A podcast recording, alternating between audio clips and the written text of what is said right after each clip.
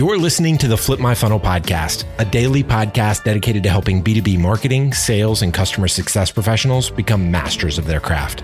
It's Thursday, and today you'll hear an episode from our Takeover series.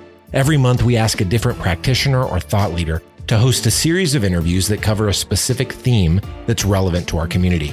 And like Sangram always says, without a community, you are simply a commodity. Here we go. Sangram here. I'm the host of the Flip My podcast. And as always, every Tuesday and sometimes even on Thursday, we actually have somebody come and do a takeover, which honestly gives me more time to do what I need to do in my life, but it also creates great content on the podcast.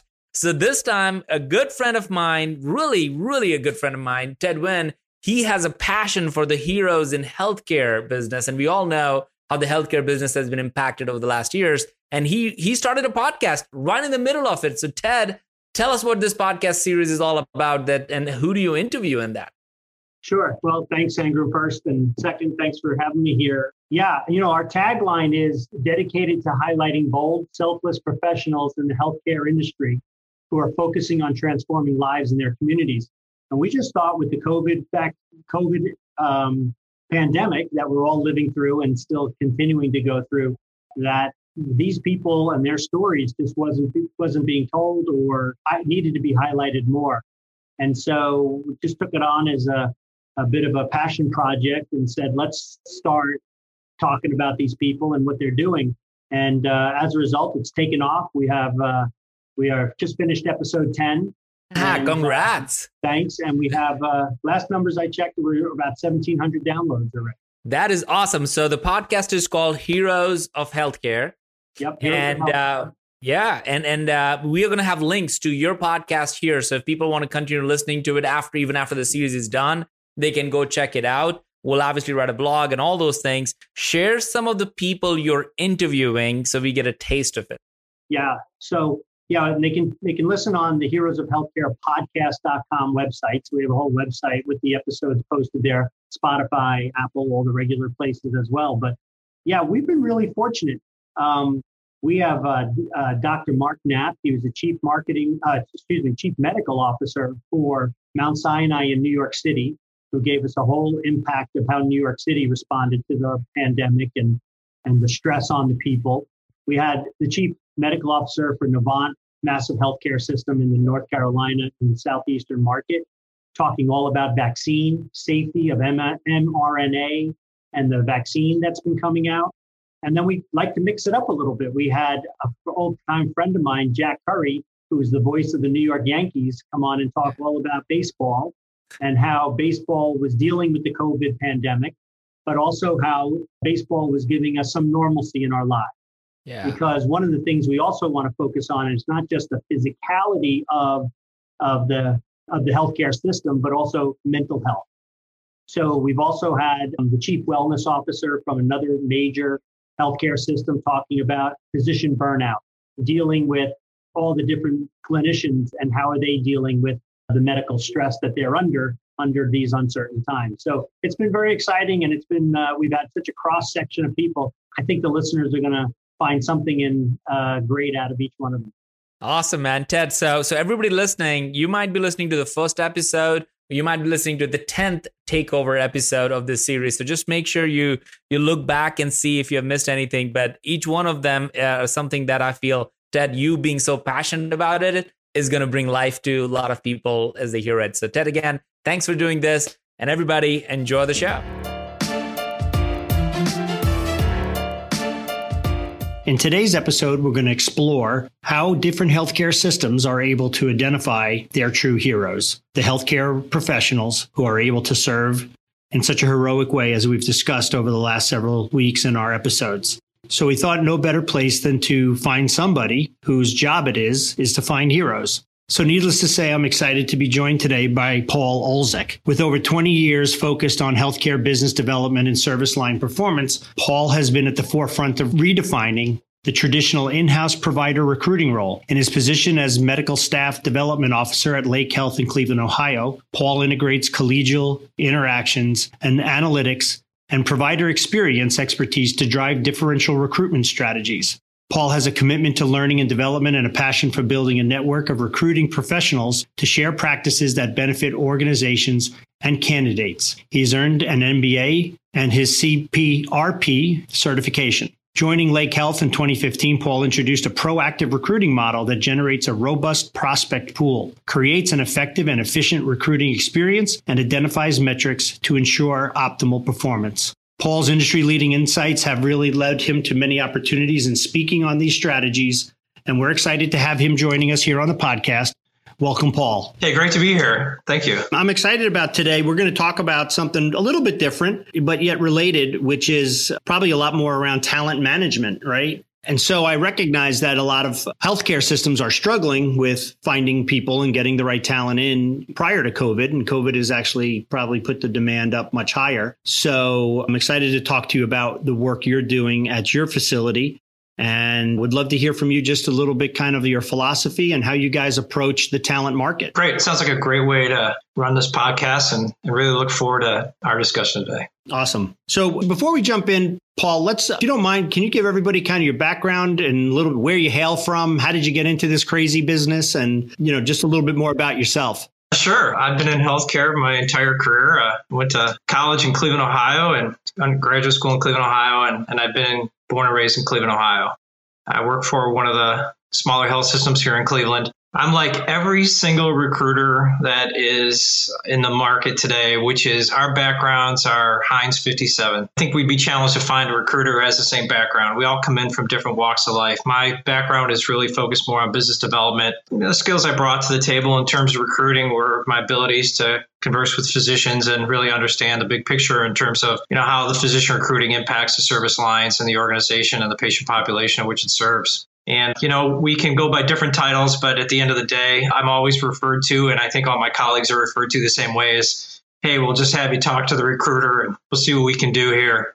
Or you get a call that says from an outside source, I understand you're the recruiter for the health system and, you know, can we have a minute to chat? So that's that's how I got here. So you're Cleveland Rocks, Cleveland Hall of Fame guy. Been lifetime there. I am. I guess uh, so. We took we like talking we like talking baseball on this podcast sometimes too, as we did on one of our previous episodes. So, am I right? Are the Indians changing the name, or are they staying Indians? The Indians have announced they are going to change their name. They have not told us what that name change is going to be. Well, I think we're unique too because we had a, a football team that left town and then came back actually as a as a new team. So Well, everyone says Cleveland is unique, right? So, yeah. Well, that's all right. So we digress. So let's get back into the talent conversation here a little bit. So, talk to me about some of the practices that your facility has done in terms of how do you track those? We like to call them superheroes or the heroes of healthcare on this podcast. But how pre-COVID were you attracting the talent what resources did you tap into? How did you, being a smaller system, sometimes might have been to your advantage, sometimes it might have been to a disadvantage to get the people in. But what was kind of the overarching philosophy of how do we get the right talent into the organization? Oh, sure. So I came to Lake Health in 2015 and, and looked at our process and realized uh, there were two fundamental parts that were missing. One was we didn't have a forward looking recruitment plan that was very dynamic very static. The second thing was is that our chief medical officer of the health system uh, overall said that he just was tired of just having a one candidate to choose from. So his goal was to me was what can we do about that? And I made a promise to him that we would have two candidates for every open position. And I believe firmly believe that goal setting and, and having those targets is, is a way to really drive performance. And looking at those two things based on you know my background knowing that we had to have a living breathing recruiting plan we were able to really see clearly not only 12 months forward but even 3 years down the road you know based on what we knew about our medical staff. And you know I sat down with the senior VP of business development who I report to and, and then our chief medical officer and and I asked them really just off the top of their head what they thought about our medical staff and in terms of uh, who was going to be retiring, who was staying, where we thought we were going to see some growth in the future. And, you know, great story is about a year later when we got together,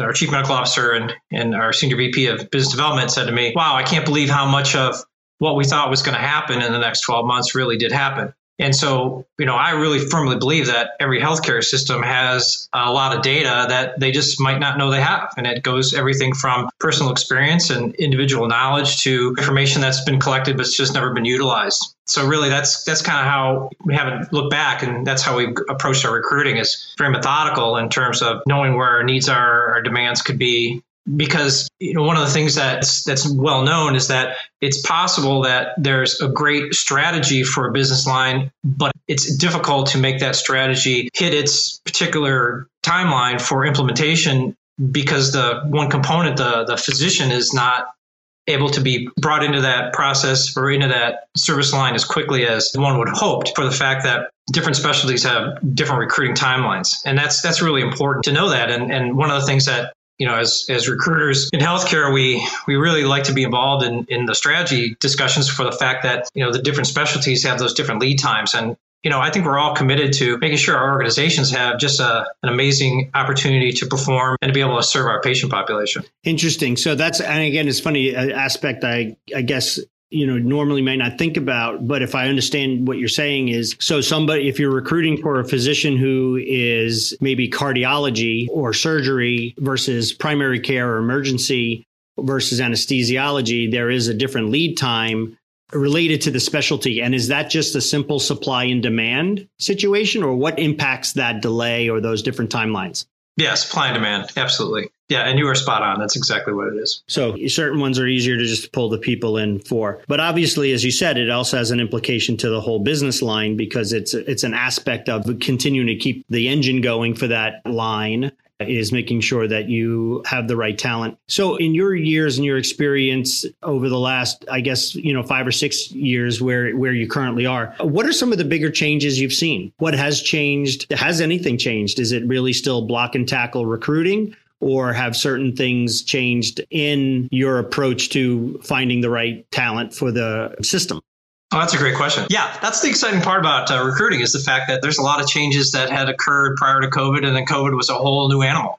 But let's talk about things prior to COVID. Know, so you asked me in the last question a little bit about you know our approach, and, and one of the things I would like to touch on is that there there are software platforms available to us as recruiters. I mean, I'm not committed to any of these in terms of any kind of of sponsorship or anything, but we do use two of the we, we do use two of the more popular ones, which is Practice Match and Practice Link. And I think if you find it, if you survey recruiters across the country, they're going to be on probably on one or, or, the other. The reason I bring that up is because when I first started, I didn't know anything. I didn't know anything. Like I knew a lot about healthcare. I knew a lot about service lines. I, I all the bits and pieces, and and really in my business development roles, I was always the uh, recipient of the recruiting of the physician. So when I got to Lake Health, I was like, yeah, I I have no idea how physicians look for jobs. I just didn't know. So I went in this crash course, spent a lot of time talking to my peers, and also went around and talked to some of the physicians we had newly hired and just asked them what their experience was and, and really got a very good understanding in a short period of time how this happened. And so using the uh, software platforms, then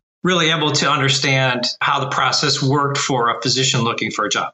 Well, I also, though, had spent some time with some recruiters had been in the business for a long time. And we've all experienced this in our lives, whether it is with right now how we how we used to go to the mall and now we go to Amazon, how we buy online, how we used to go places. Well, there's there was a lot of lamenting about the sure. yep. there's a lot of lamenting about the fact that these things called career fairs were just super popular and you could go to these physically and meet in person candidates who were looking and it was the, really just a great way to recruit. Well, it was always the conversation well it used to be like this it used to be like this. And i think at, in 2015 we found ourselves kind of in a lull where recruiting had moved away from that in-person touching and, and being able to, to relate to each other in person and versus what we were moving toward as a society which is more online more removed.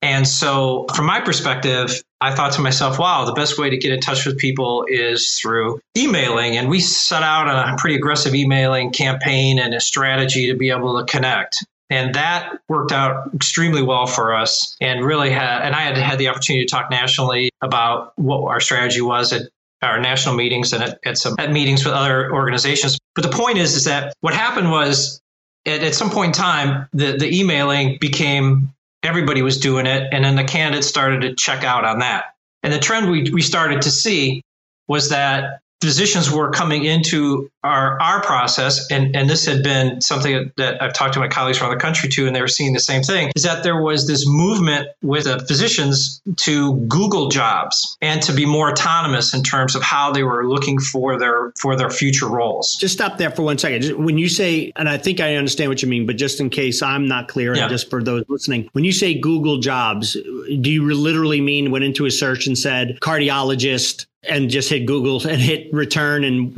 and try to see what Google came up with, or or am I being too general? No, you're being spot on. Okay. yeah, maybe Google is not the best word to use. Maybe it's more of an internet search, using sure, the internet right. to search. Yeah.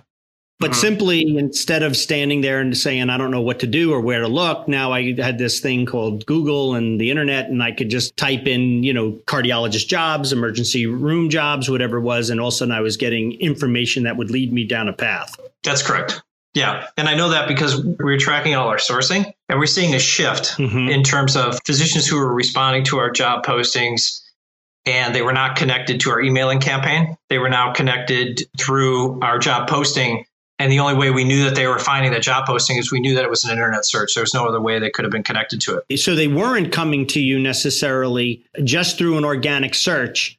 What heightened that attraction was the email. So it was the it was the connection of the email to the posting on the website that was making it more effective. It was the internet search that was driving awareness of our job posting. Got it. So it wasn't the email. The email wasn't necessarily helping. It was literally just the organic search. Correct. Got it. Okay. Interesting. Right. And like as you said, everybody started emailing. So that started to become less effective because you were now right. just one of the many. That's correct. Yes.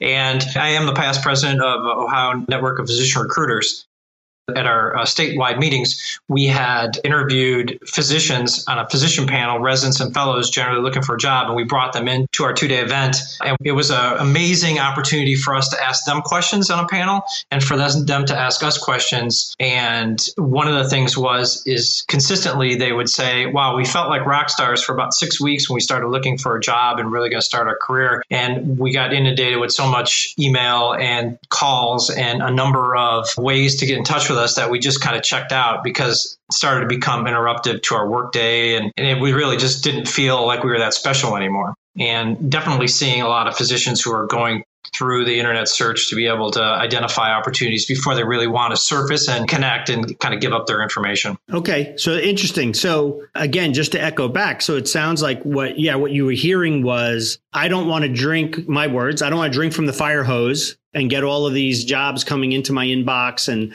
and 500 calls. I want to be able to start to go out and look organically search and try to then be more of a sniper rifle versus a shotgun approach to identifying my next opportunity is what the feedback you were getting from the panels correct Yeah, and also tra- i've been tracking our data since 2016 even year to date and we've seen a shift for sure internet search as we refer to it or contact uh, the recruiter directly has just continued to climb over the years direct email campaign efficiency in terms of the effectiveness has declined steadily over since 2016 and then professional referrals are actually on the rise. And what I mean by that, it's not paid referral from a physician. It's just that we get connected from an attending or a friend of a physician's who says, Hey, I have somebody who's interested in a role at your organization. And that's been on the rise. And that has been a huge change during the COVID pandemic. We have seen that. The referral up, way up. Yeah. Okay. So let's let's pause on this topic for a minute because this is great. We have a lot of listeners, and part of why I was excited to have you on, Paul, who are in talent management part of healthcare right? So we have lots of our audience eh, are in recruiting, HR, and listen, for whatever it's worth, even as we know, all of the executives of that we have the CMOs on the call, they're always looking for better talent as well. So we're always looking for the right talent and trying to upgrade and top grade our team. But this part is really interesting to me because it's something we've been talking about here. I think it was staffing industry analysts a couple of years ago put out a report and said of all the ways organizations are finding physicians, the largest way they're finding their new job, especially around locum tenens, the temporary side of doing physician work, it was coming from referral. So you had all these other things that made up 70%, a lot of it, which was the majority, but it was a lot of little things. And then 30% was referral, right? So obviously the providers were saying, I'm finding my next job or I'm finding my next locums assignment, whichever one it is, 30% of it's coming by referral. And so if you guys are seeing that spike, how do you say, how do we leverage that? So I have that data point. They're talking to each other. One doctor is saying to the other doctor, I know of a job over here, or you should consider going here. So, what are some of the things that you at your group have done or are doing to leverage that? How do you, how do you take advantage of that fact, that data point? Oh, great question. So this started almost three years ago, and we were looking for a pulmonology critical care physician to join a private practice. So at Lake Health, we have private practice physicians and also employed physicians at our organization. About 85% of our primary care physicians are all employed. About 85% of all of our specialists are independent private practice. That works out really well. It's a great dynamic. It's been very good to us. So one of the challenges though is and, and I am responsible for helping recruiting for both private practice and for employed positions. So one of our challenges three years ago was with pulmonary critical care. And the group that was recruiting wanted to improve their physician complement by one. And we were doing the typical process on my end, you know, looking, posting a role, emailing, doing a number of things. And we just weren't really getting the prospect pool that, that I was expecting. And a senior partner in the private practice, he is awesome. He's a, just a very personable guy, very, just very business oriented and very much a key role in, in terms of managing our pulmonology and critical care service line at Lake Health. And he's all in. He said, you know, Paul, whatever you think we need to do here, I'll do it and I love working with him. And I said to him, you know, I think that it would be best that if you are walking through the hospital and walking into the physician lounges and spending time out in, in the organization, that you don't say, Hey, I'm looking for a partner. Do you know anybody? Because that's kind of a conversation killer. But when people ask you, Hey, how's it going? Just say, It's great. We want to grow our practice. We're just looking for a partner. And, you know, that's just kind of not going as fast as we'd like. And if if you know of anybody, just let them know. And that was the first time we did that. And in fact, that produced more prospects in terms of physicians we could talk to and eventually ended up finding his partner that way. And it was a local guy who was working at, at one of the larger health systems who just wanted to change and was looking more for a, uh, an opportunity to have more control and to have a smaller practice. And, and he came over and, and he's been here and is he's happy as could be. But the point is, is that that was our first foray into understanding that just letting your colleagues know that you're looking all of a sudden starts starts that those wheels turning. And we actually found this uh, pulmonary critical care physician through a nephrologist. So a nephrologist knew somebody who knew somebody who turned us on to you know Dr. Fabian is, is who came on board. So the point is, is that that opportunity for me, and I use that all the time now. And so that just became part of our strategy. So what would happen is I would meet with the practice and say, you know, this is the data that I'm seeing, and I know this is where it's going. So please, when you're when you're out and talking about what your future is, don't hold back you know, let your colleagues know you're excited, you want to grow your practice, or you're you're looking for another partner, or maybe somebody in your in your practice is retiring and, and you're looking for somebody, and just see how that that turns out. Yeah, so I, I love that. So obviously, right, it's about looking forward.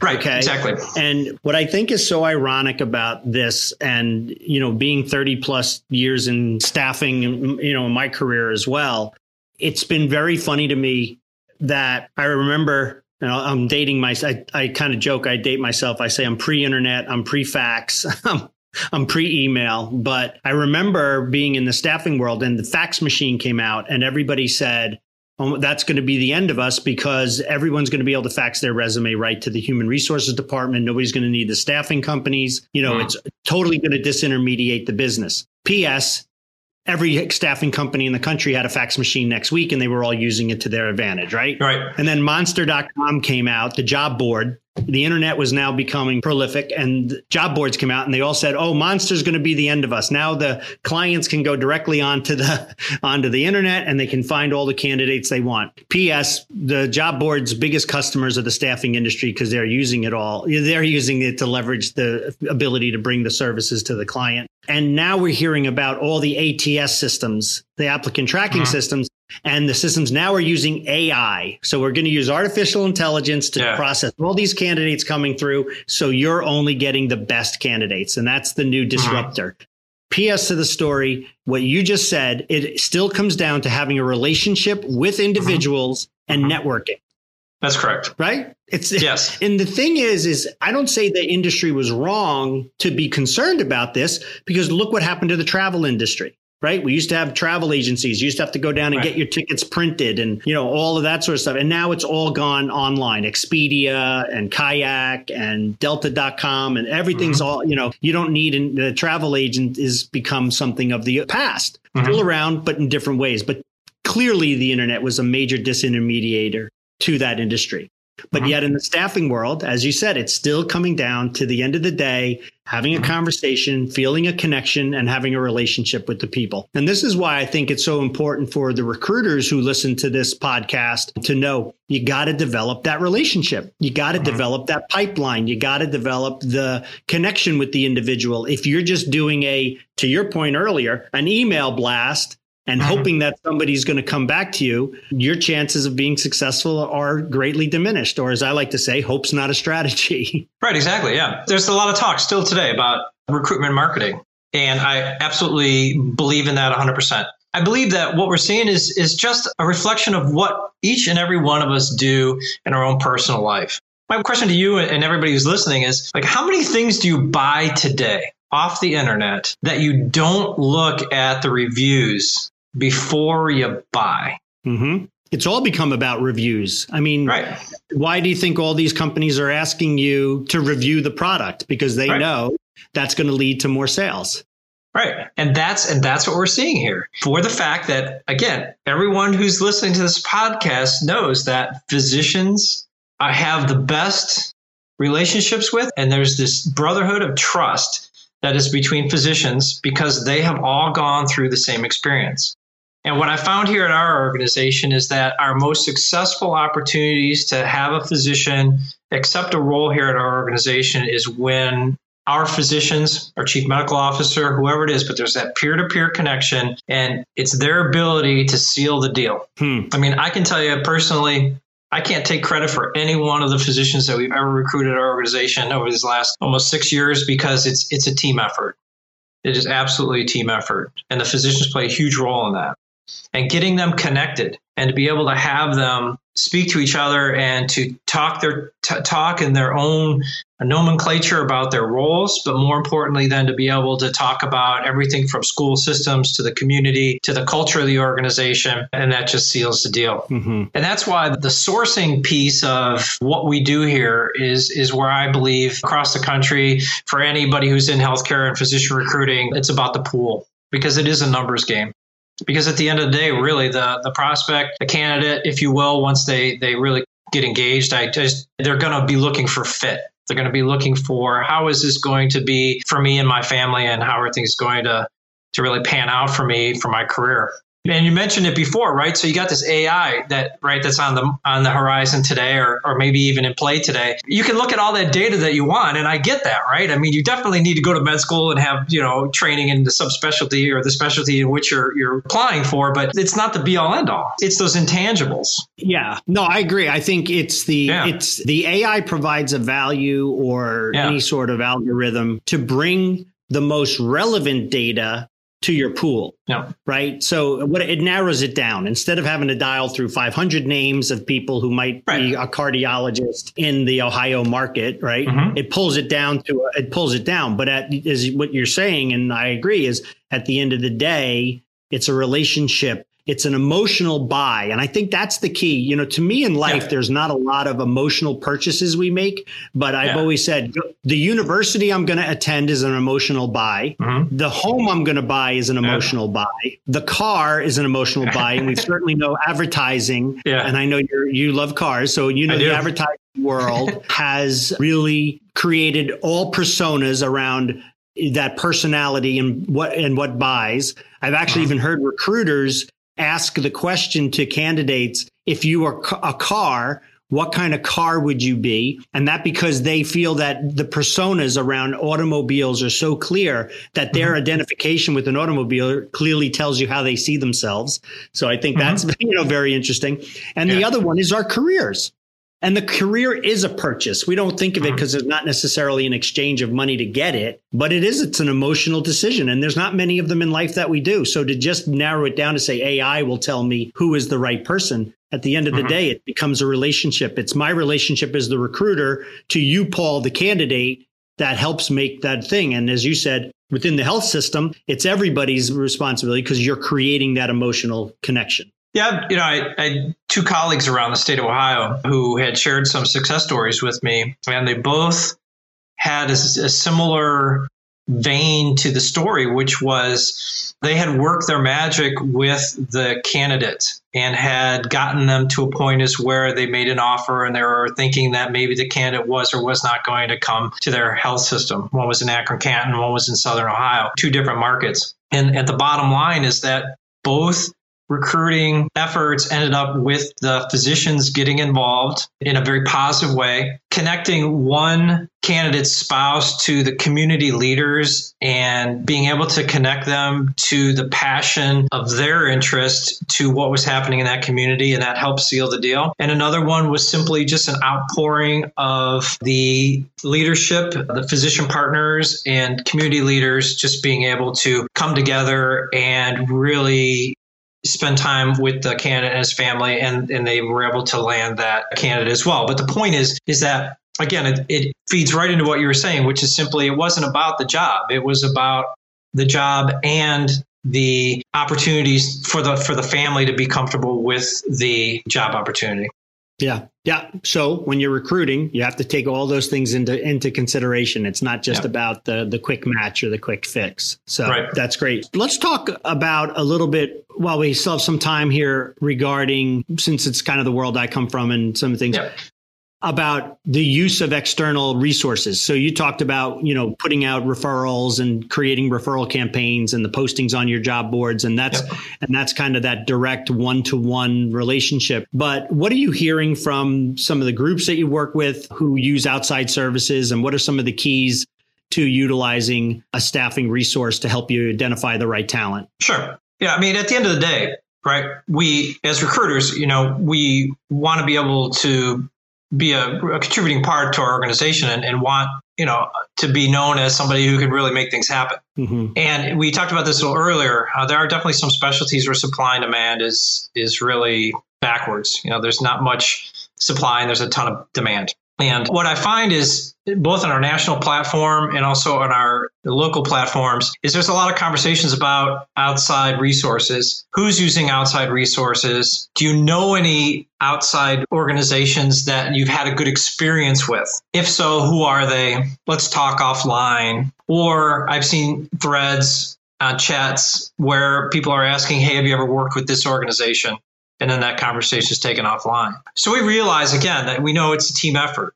You know, it's sometimes we ha- we go outside because we feel that we need the extra horsepower that an outside organization may have access to a pool. Right? We talked about this earlier, right? A source, yeah. right, of prospects who may become candidates, who may become you know employed physicians. The the point is is that we will will use them, but it's about the relationship with that organization. It's important to us to have an organization that's efficient, that's easy to work with. But more importantly, and I, and I think this is one of the things that I, I feel like how the physicians feel when we're all the recruiters are all you know asking for their time and attention. We're finding the same thing in the industry is that we get a lot of emails and a lot of telephone calls from staffing agencies permanent locums whatever it may be all the time. Like we get them every day and sometimes more than you care.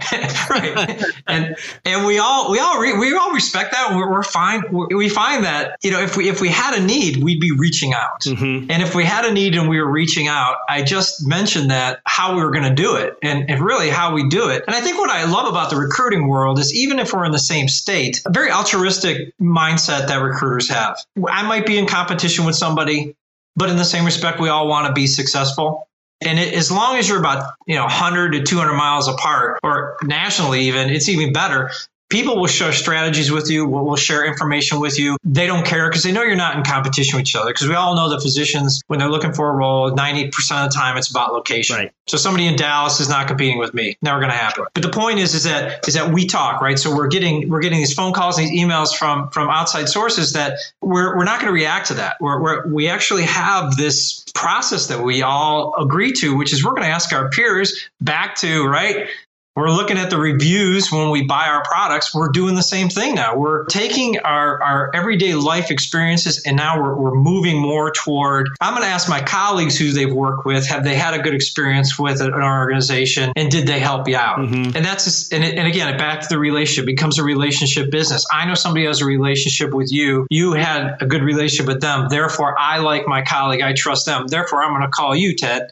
I'm not going to call Jim, you know what I mean, or, or Diane. Sure. Right. So, yeah, you're going to say to somebody, hey, you know, I, I, need somebody to help me out in either this specialty or somebody who have you used before right. that you like. They're going to say, hey, call Mary over at XYZ staffing company. Sure. She's been a rock star for us. And that's how you're right. going to do it. You're not going to necessarily just go into your voicemail and say, well, who's the last person who called me? And, and I'll give them a try. You're going to want to have and that's the power of that reference, as you're saying, where the change in our society is how many stars, right? Does it have four right. stars? Does it have five stars? You know, it's Yelp. Right. I'm in a new town. I don't know where to right. eat. I go to Yelp and I'm not yeah. picking, I'm not picking the two star place to go eat. I'm picking no. the five star place. Right. right. Right. Right. Yeah, it's the same thing. Okay. Yeah. But I have to comment when we would go to these national shows and our mm-hmm. statewide events, when we met vendors in person, that, that was a big thing to be able to meet people in person. Sure. And my experiences have been when I have met vendors who have actually taken some time with me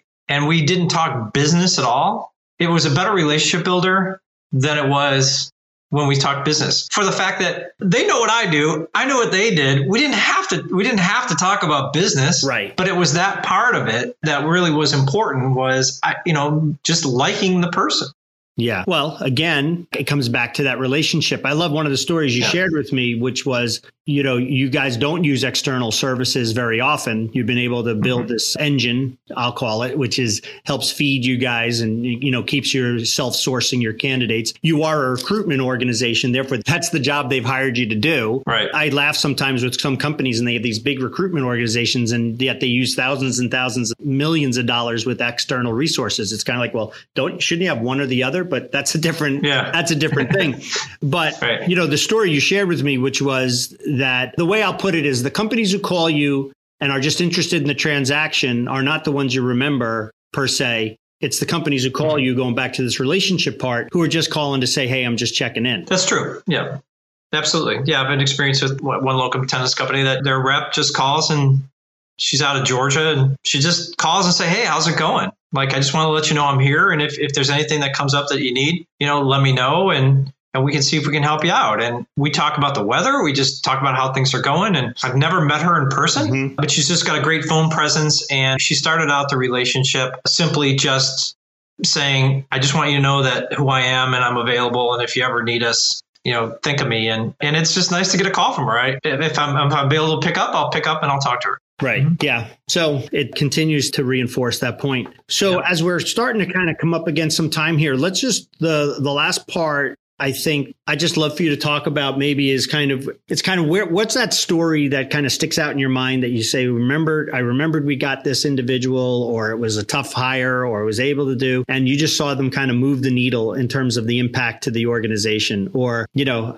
just one of those things like I said you know the theme of our thing is those heroes of healthcare. And I love the angle we took in talking with you because you guys are are out finding the heroes. You're you're identifying uh-huh. those individuals. And what's that thing when you kind of you you know is there one story or the thing that sticks in your mind that said hey, we got that individual in here and I just heard this story or I heard they just did this or something. And, you know, man, we're having a small part, but impacting the health system. Oh wow, that's a that's a great question. You know, I do have I do have a story though. I think that that it's, it's a little bit of a twist on what you asked, but but maybe this will help. Well, I put you on the spot, so, so I put you on the spot. So be creative. It's okay. that's okay.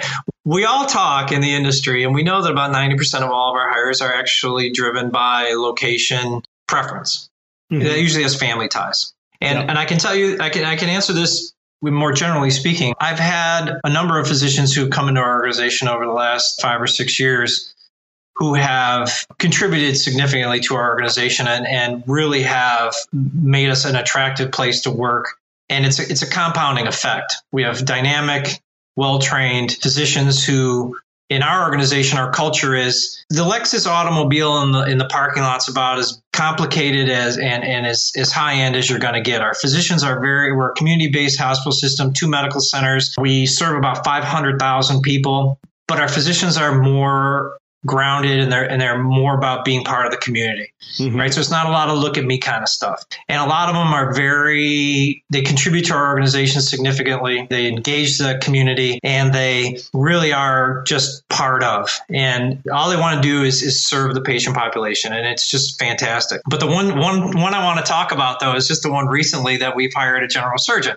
And in, in our case here general surgery is pretty straightforward in terms of filling the roles. It's not one of those hard to get specialties. the greatest part about this story, though, is that uh, he is from Sitka, Alaska. Wow. And Sitka, Alaska, if you know, is uh, one of the, uh, there's a romantic comedy movie with Sandra Bullock and Ryan Reynolds, and it was based in Sitka, Alaska. And you know, if you're into that kind of in that movie, it's it's funny. Yeah. And if you see what Sitka, Alaska looks like, you'll be like, how did this guy end up coming to Cleveland? Mm-hmm. Well, the the Cleveland connection was such that he had done training all over the country, and he was finishing up his training in Arizona. So Arizona and Sitka, Alaska couldn't be any different, right? We're talking not a lot of grass and a lot of green and trees and snow up in Alaska. And he connected with us for the fact that he had an underlying passion for sailing. And you guys happen to, and you guys happen to be on the lake. We have Lake Erie. One of the criticisms of the Lake Erie is that it gets very rough because it's shallow.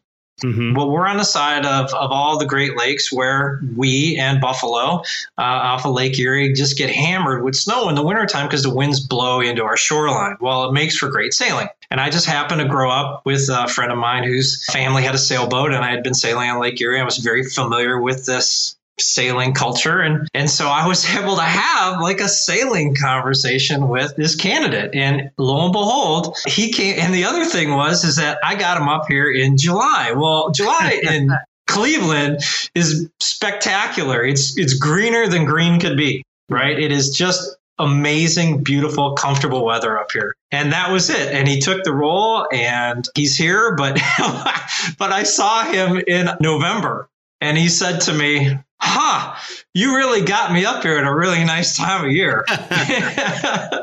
because Cleveland gets very gray and it lacks a lot of color in, in the wintertime, and sailing doesn't happen. So. Yeah, no, but I, I love that story because again, it goes back to clearly what was the theme that ran through today's conversation, which is it comes down to meeting them where they are, meeting right. the candidates and speaking to their passions, speaking to their families, making sure that it's yep. got to be an emotional connection. It, it's not just a it's not just a Amazon transaction, right? Right, right, yeah. And he has no family here. Wow. This is this is purely that you know that ten percent of the people who just go somewhere to, to live and work because they have a reason for it. So yeah, Wow, I love that. So, just to kind of recap as we're as we're wrapping up here, I kind of uh, I wrote down some notes and you know kind of the three big takeaways that I had. And, you know, by all means, you know, please add if, if I missed anything. But one, let data drive your activities, right? So you're looking at the data to see where are they coming from. The emails used to work, now they don't work. There's a shift, you know, and all that. So let the data drive your activities yes. or point you where to go. Referrals are still king. So we can still do a lot of things, but at the end of the day, it's referrals are still, still, still king in terms of finding the right, the hero talent in the physician and the healthcare world. And it's still about relationships and it's an emotional purchase. At the end of the day, it's going to be it's the connection to the city, it's the connection to the community. It's those things that are going to really what helps you drive finding the right talent in the right market. Yes. Great. Awesome. Well, Paul, this has been fun. You know, I have to always end uh, all my episodes with the question that I'll pose to you, which is thinking back in, in your days, young or old, who who was your hero? Oh, sure. I have a lot of respect for individuals whose stories are about building a career, creating opportunities that aren't actually straightforward. And there's a number of people out there, uh, you know, Sam Walton, Jack Welch from GE, Jeff Bezos, actually, great story there. Mm-hmm. But one of the ones that, that I really, really like is is Tom Brady, the quarterback in the NFL. And and it's not because he won seven Super Bowls, right? A lot of people go right to that. One of the things though is in Cleveland, our team left and then went to Baltimore. And and in that in that in that few years where they weren't here, I needed to find a football team that I could follow. And I didn't want to follow a team from a city. So I felt that New England just happened to be pretty generic and it represented an area. And I chose that. Lo and behold, I had no idea the fact that Tom Brady and Bill Belichick were going to hook up. Mm-hmm. and create the dynasty that they did. But the reason I bring this up is because Tom Brady talks about this himself, and it's a lot. People may or may not know this, but you know when he was drafted as the 199th player in the 2000 NFL draft, I have some notes here about his his combine comments was he can't throw a tight spiral. He lacks a strong arm. He lacks ability to avoid the rush. And, and right now, the guy's got 91,000 career passing yards and 664 touchdown passes. You know, they had talked about the fact that he gets down easily. He can't drive the ball downfield. And, and today he's in his 21st season of the NFL. He's never had a losing season. His, he's a career leader in the NFL for quarterback with most wins, quarterback with the most playoff wins, the most Super Bowl MVPs. And, and he's won Super Bowls over three decades, over 30 years. It's unbelievable. Yeah. And the reason that the reason that I like Tom is because it's an epic failure for the scouts to, to they missed his intangibles. Yeah. And his intangibles are he's smart, he's disciplined, He's got an exceptional work ethic, and he understands what it takes to to get the team to perform. And the fact of it is that that's that's the part about his story is because while I could read about these other people that I mentioned prior to Tom, I actually watched him work his philosophy and his his passion and, and his and his discipline for the game. I watched that unfold year after year after year. And you can see now, uh, after all these years, how that just played out. And I think that for me, I think he's a great example to me, my two daughters, people that I, you know, anybody really is that he was absolutely not even on the radar screen, you know, being drafted in, in the NFL and, and here, you know, it's, it's all this discipline and hard work and really all that he's done. And he's never lost focus in terms of the fact that you just got to stay on top of your game every day. And so, you know, that's a good example to me. And,